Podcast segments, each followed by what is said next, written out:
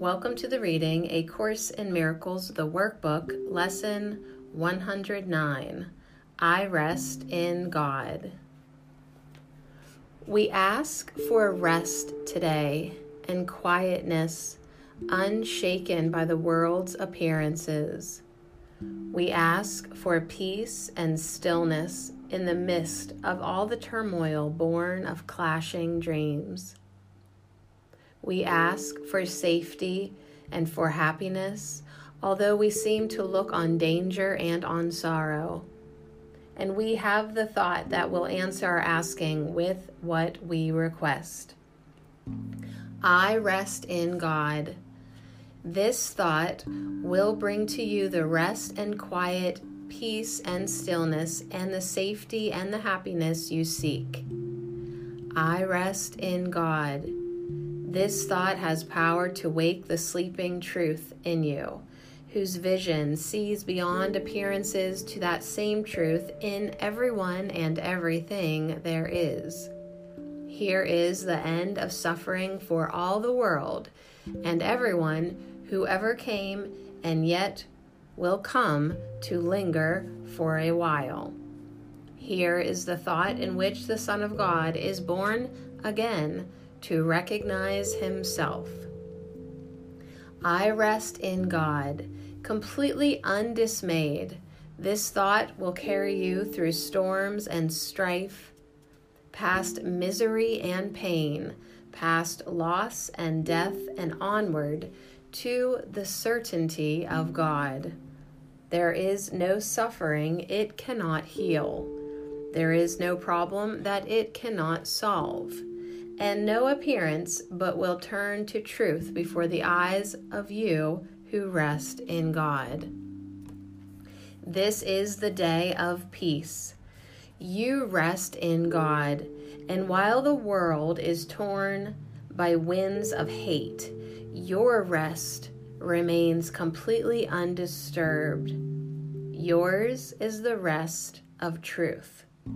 Appearances cannot intrude on you. You call to all to join you in your rest, and they will hear and come to you because you rest in God.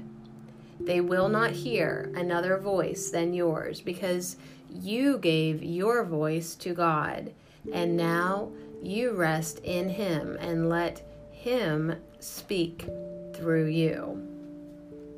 In him you have no cares and no concerns, no burdens, no anxiety, no pain, no fear of future, and no past regrets. In timelessness you rest, while time goes by without its, its touch upon you. For your rest can never change in any way at all. You rest today. And as you close your eyes, sink into stillness. Let these periods of rest and respite reassure your mind that all its frantic fantasies were but the dreams of fever that has passed away. Let it be still and thankfully accept its healing. No more fearful dreams will come now that you rest in God. Take time today to slip away from dreams and into peace. Each hour that you take your rest today, a tired mind is suddenly made glad. A bird with broken wings begins to sing. A stream, long dry, begins to flow again. The world is born again each time you rest, and hourly remember that you came to bring the peace of God into the world, that it might take its rest along with you. With each five minutes that you rest today, the world is nearer waking, and the time when rest will be the only thing there is comes closer to all worn and tired minds. Too weary, now to go their way alone, and they will hear the bird begin to sing and see the stream begin to flow again, with hope reborn and energy restored to walk with lightened steps along the road that suddenly seems easy as they go. You rest within the peace of God today and call upon your brothers from your rest to draw them to their rest along with you. You will be faithful to your trust today, forgetting no one, bringing everyone into the boundless circle of your peace, the holy sanctuary where you rest.